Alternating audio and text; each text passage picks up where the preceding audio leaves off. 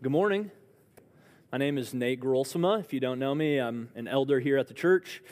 Glad you're with us this morning. If you have your Bibles, I will encourage you to open to the book of Ephesians, chapter 2. Ephesians is in the New Testament toward the end of the Bible.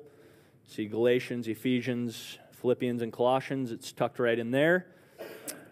We are going to be getting to Ephesians chapter 2 in just a few moments, so keep your Bible open, and I'll encourage you to keep it open through the whole sermon, because we're going to be jumping in and out of the text.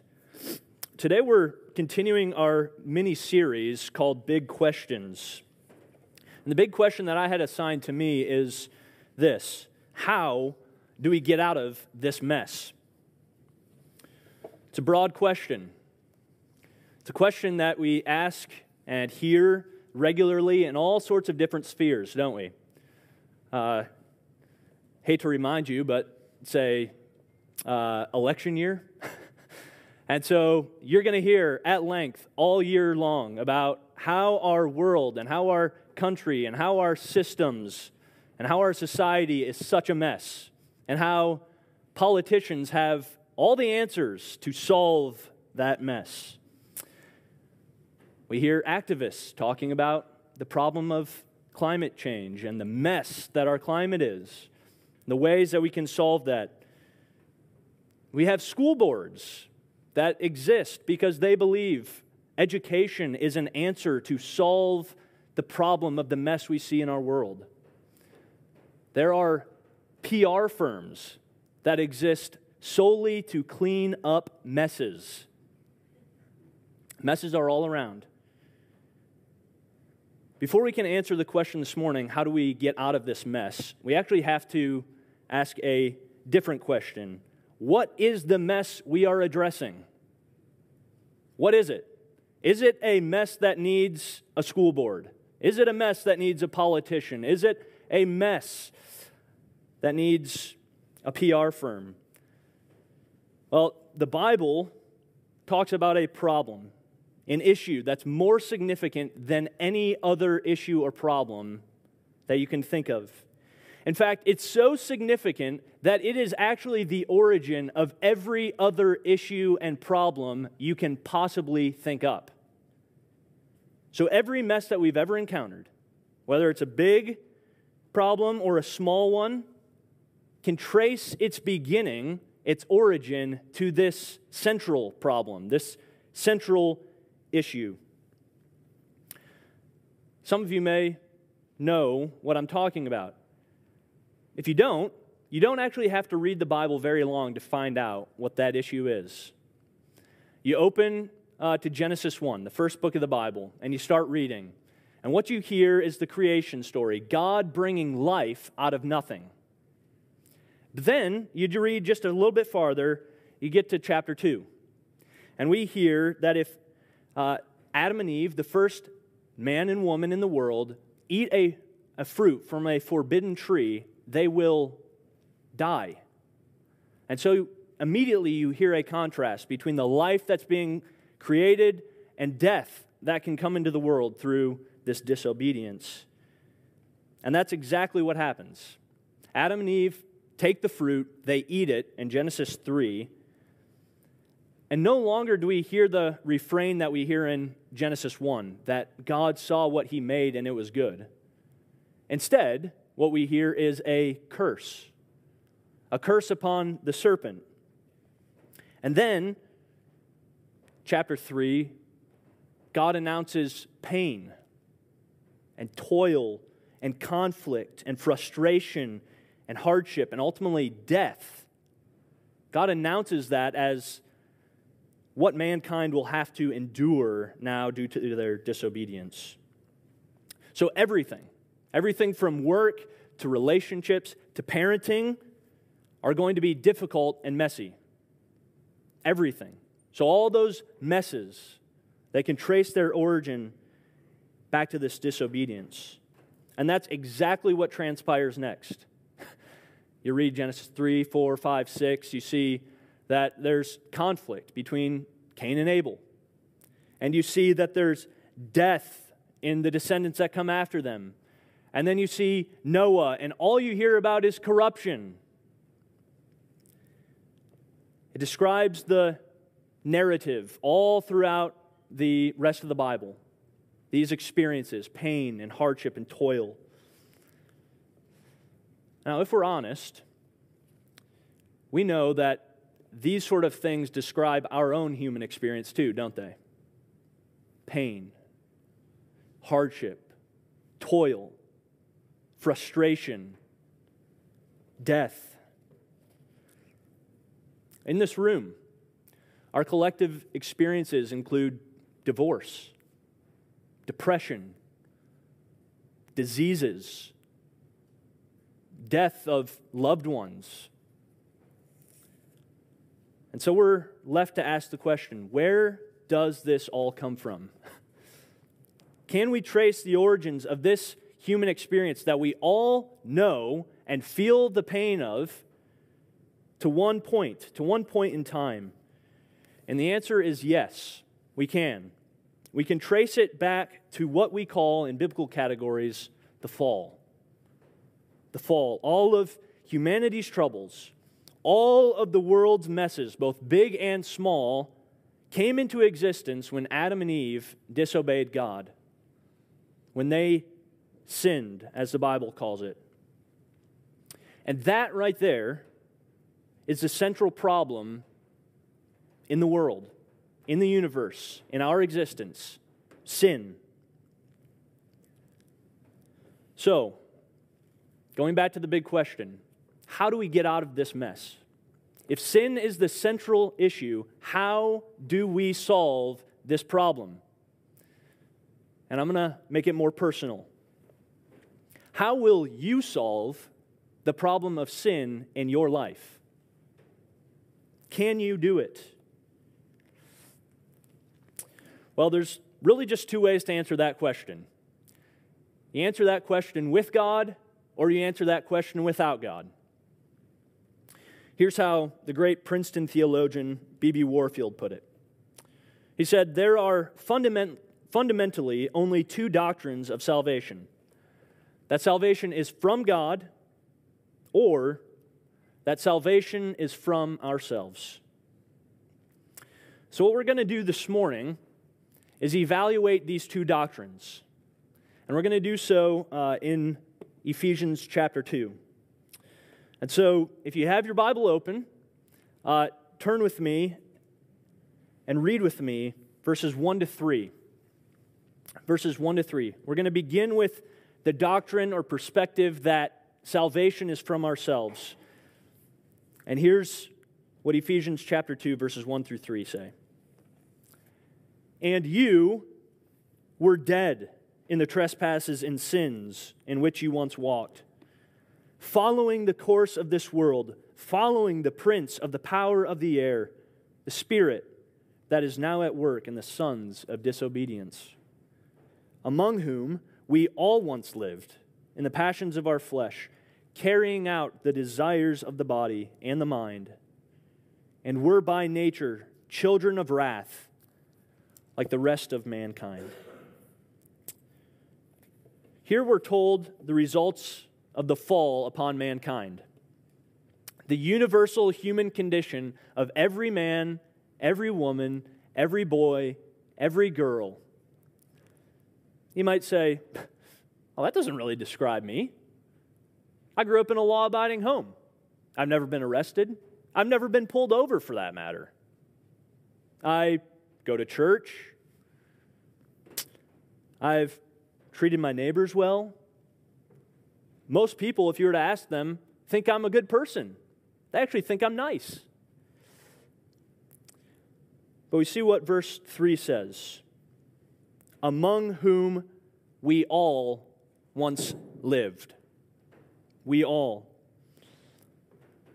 Dane Ortlund puts it this way, and I like how he puts it. He said, we can be immoral dead people, or we can be moral dead people.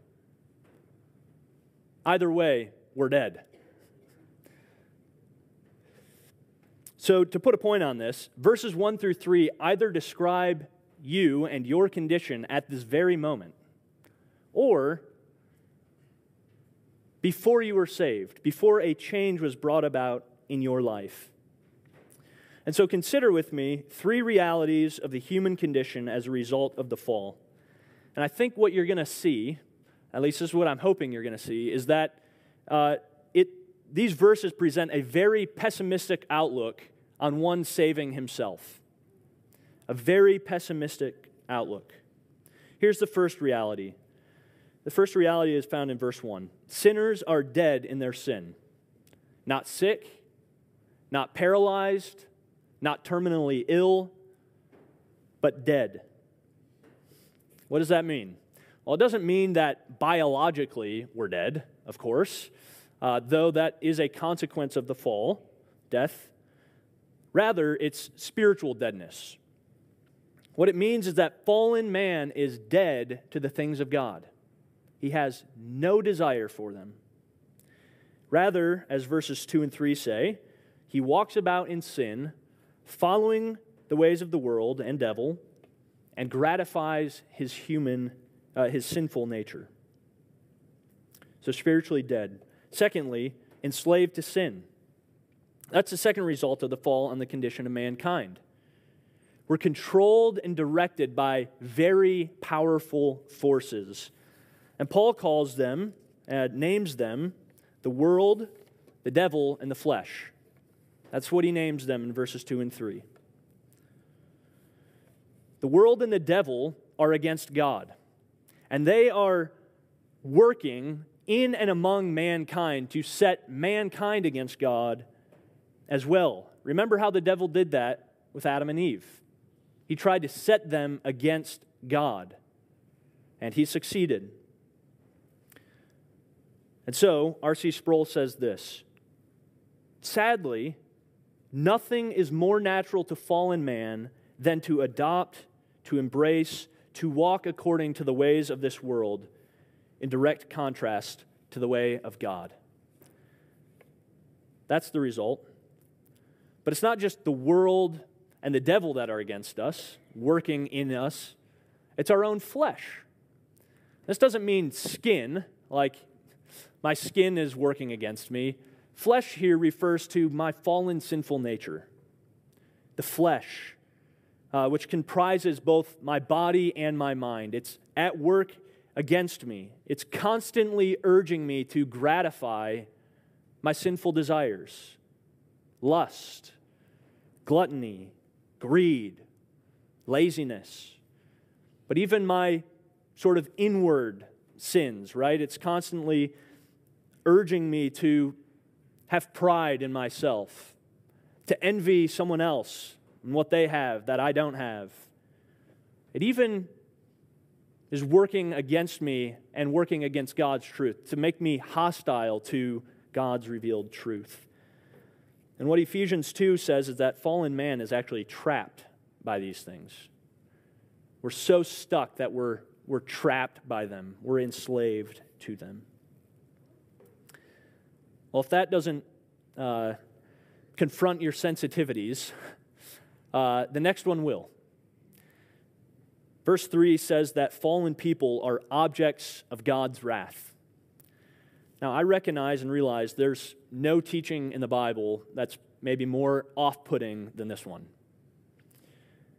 Especially in our day where one of the most important doctrines of the world is that truth is relative. What you say is true, what I say is true, what you say is true. And there's no one that is wrong. Of course, if that is correct, then God could not be justified in his wrath, right? If truth is relative and everyone is right, then God could not be justified in his wrath. But that sort of reasoning is actually just a further example of the sort of teaching Paul's saying here. We're enslaved. We're held captive to this false doctrine, this way of the world. There is big T truth. And if you doubt me, go back and listen to Pastor Dean's sermon a couple weeks ago. There is big T truth, and it has been revealed. So the worldly mind that does not take sin seriously is not going to take God's wrath seriously either. But sin is serious to God. It is serious, and therefore it is reasonable to say that the wrath of a holy God should come upon it. If sin is serious, it is reasonable that the wrath of a holy God should come upon it. Sometimes, maybe you've heard this before, sometimes people will say, I don't feel the need for Jesus. I don't feel the need. And you might wonder, what is it that they're saying? What does someone mean when they say that, I don't feel the need for Jesus? Well, one person says that it's like this. To say that is like saying that you don't have a need for a fireman when there's a fire. You see, who needs a Savior when there's no clear and present threat of judgment? If there is no judgment, then there is no need for a Savior. But if there is, in fact, a judgment, then there is a need for our Savior. And our text doesn't just warn us of that judgment day. It says that we are so sinful that we are objects of wrath for that judgment day to come. Okay, here are three realities then of our human condition as a result of the fall in verses 1 through 3. We're spiritually dead, we're enslaved to sin, and we're by nature objects of wrath. And if we were just to try to summarize these three verses, we could do so by saying that fallen man is incapable of saving himself. Totally incapable of saving himself. You're spiritually dead. We're attracted to sin. We can't turn from it. We don't want to turn from it. We don't want God. We have no desire for Him. And that ultimately leaves man under the judgment of God. And so, humanly speaking, our condition is totally hopeless. We are totally hopeless. And some of you know exactly what I'm saying because you've been there. You were hopeless. All these things that I just said that Ephesians 2 described you as, you said, yeah, that's exactly how I felt. That's exactly what my life was like. And some of you feel this right now. Your conscience is guilt-ridden, and there's no way to get rid of that guilt. For some of you, your life is a train wreck. It's an absolute mess, and you've tried everything, but you just can't get out of it. You feel like, I need saving. And that's the exact solution you're in need of. Salvation, deliverance. Now, we may not like to think that we don't need a savior, but here's the truth and reality of Christianity. The primary assumption of Christianity: you need one. You are desperately in need of salvation. And that's exactly where verse 4 takes us. Whereas verses 1 through 3 just offer guilt-ridden, messed up, hurting people a lot of bad news that you can't do it on your own, it's hopeless. Verse 4 holds out hope with a very mighty adversative. Look there with me, the beginning of verse 4. But God, what is impossible with man is possible with God. And so let's hear this message of good news, verses 4 through 10 together. If you still have your Bible open, let's listen to it together. Here's what it says. But God, being rich in mercy, because of the great love with which He loved us, even when we were dead in our trespasses, made us alive together with Christ. By grace, you have been saved. And raised us up with Him, and seated us with Him in the heavenly places in Christ Jesus, so that in the coming ages He might show the immeasurable riches of His grace and kindness toward us in Christ Jesus. For by grace you have been saved through faith. And this is not your own doing. It is the gift of God, not a result of works, so that no one may boast. For we are His workmanship, created in Christ Jesus for good works, which God prepared beforehand, that we should walk in them. So this right here, verses 4 through 10, is a message of good news. It is the gospel. And let's expound this message by asking and answering three questions of our text, of these verses. Here's the three questions. What has God done? Why has God done it? And for whom has God done it? What has God done?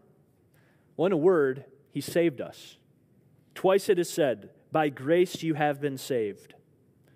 Twice, to emphasize what God has done. In the Bible, when that word saved is used, it often refers to rescue or deliverance from death or from some sort of impending catastrophe. And that's exactly the idea here. And Paul spells out the details of this salvation with the use of three verbs in verses 5 and 6. God made us alive, He raised us up, and He seated us. We were dead in our sins, and dead men don't rise, but God made us alive. We were enslaved to the world, the devil and the flesh. We were in a position of subjection and powerlessness, but God raised us up and seated us with Christ. He enthroned us. We were objects of wrath, justly because of our sin. But God has chosen to shower us instead with mercy, grace, love, and kindness. And so states one commentator, thus God has taken action to reverse our condition in sin. This is what God has done. Now, did you notice the preposition with each of those verbs? It's very important that we don't miss that. With Christ. With Christ. Your salvation story depends on the work of Christ. Who is Christ? What did He do? Well, Jesus Christ is the one prophesied, starting all the way back in Genesis 3, when God was announcing the curse on the serpent, announcing the pain that mankind would endure due to sin. God put a very important promise right there. There would be a deliverer. There would be a rescuer. He would come and He would save. And that is Jesus Christ. Jesus Christ is God the Son, who became man so that He might save man. And He was given the name Jesus because He came to save His people from their sins, according to Matthew 1. That's exactly what He did. It's exactly what He did. He saved His people by living a sinless life, by dying an atoning death on the cross, by rising from the dead, by ascending to heaven, and by being seated at God's right hand. And as we're told in Ephesians 2, as Christ accomplished each of these steps of salvation, God was uniting us to Christ so that you would be saved with Him, in Him. So when Christ was raised from the dead, so too were you. And so again, your salvation story depends on the work of Christ. And to put it differently, you cannot be saved apart from being united to Christ by faith. You cannot be saved apart from being united to Christ by faith. That's what God has done. Why has God done it? This is always a fun question, isn't it? Why? The why question. My daughter loves asking me the why question. Paul doesn't actually leave us wondering why God has done this. Why has He saved us? God could have left them as they were, but He doesn't. Why? Verse 4, but God, being rich in mercy, because of the great love with which He loved us. God is merciful in his being. That is who he is. And so when he shows his creatures mercy, he's acting in accordance with his nature. But the text says he is rich in mercy. Elon Musk might be the most wealthy man on our planet. But God, when it comes to the currency of mercy, is the wealthiest in all the universe. And here's what happens in verse 4. We have God's rich in mercy nature linked to God's love. Love is a great motivator, isn't it? It makes us and motivates us to do things we wouldn't do otherwise. And God's love is an active love. According to John Owen, God loves life into us. It's active. He's active. And so that you were made alive, that you were united to Christ, that you were saved is all because of God's love. Remember that famous verse, John 3:16, for God so loved the world that he gave. And that is a truth that can change you. Maybe you've already been changed. It can take you to another degree of change. God gives out of his love. Not reluctantly, like I so often think. God doesn't give out of necessity, as if he was required or compelled to do so. God gives simply out of his love, his great and abundant love. But there's more. And unfortunately, we don't really have time to explore this amazing statement. But look at what verse 7 says. Why has God saved us? So that in the coming ages God might show the immeasurable riches of his grace and kindness toward us in Christ Jesus. If you want to know the point of eternal life, of unending life in the new heavens, the new earth, here it is. God wants to show you the immeasurable riches of his kindness toward you in Christ Jesus. And that means the best is yet to come. God saved you now, but He's got salvation for all eternity for you to enjoy. Now we come to the last question. For whom has God done it? There are three just brief, short answers here. First, for the helpless. We've already touched on this, haven't we? But it's important to recognize that those whom God has saved are helpless on their own. There's a common saying that goes like this, and maybe you've heard it. Maybe you believe this, that God helps those who help themselves. Ephesians 2, verses 1 through 3 says, you are dead. You are utterly helpless. You can't even help yourself. But verses 4 through 10 say that God saves those who are helpless. God saves those who are undeserving. There's some overlap here between the helpless and the undeserving. If one is dead and helpless, then there are no grounds for one to have deserved that salvation, right? In other words, the one who is saved has not earned it. But when I say that God saves the undeserving, I mean something just slightly different. I'm saying that the undeserving have actually earned the opposite of salvation. In other words, damnation. It's not that they haven't just earned salvation, they've actually earned the opposite of that.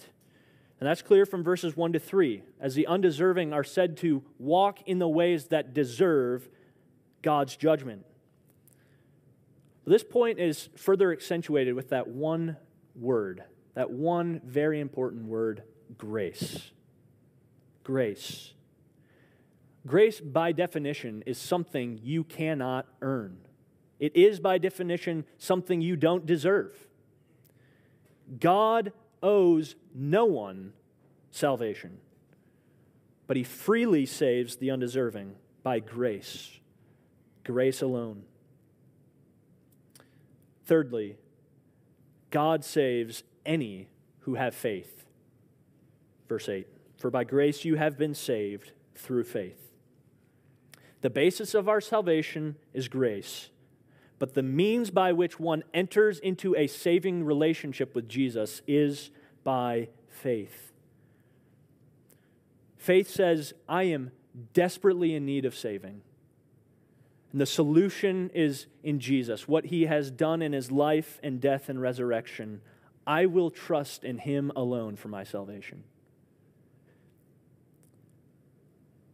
Just like hands receive a gift at Christmas, so faith is the open hand which receives the gift of salvation given by God and accomplished in Christ. The very moment you believe, you are truly saved.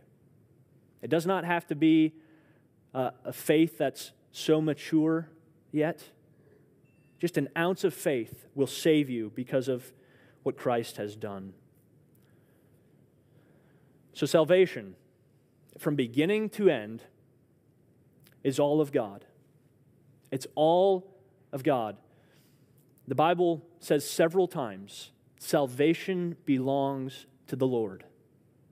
And that's what Ephesians 2 emphasizes. Salvation belongs to the Lord. My friends, I've informed you of man's radical problem. Your sin, and your inability to save yourself.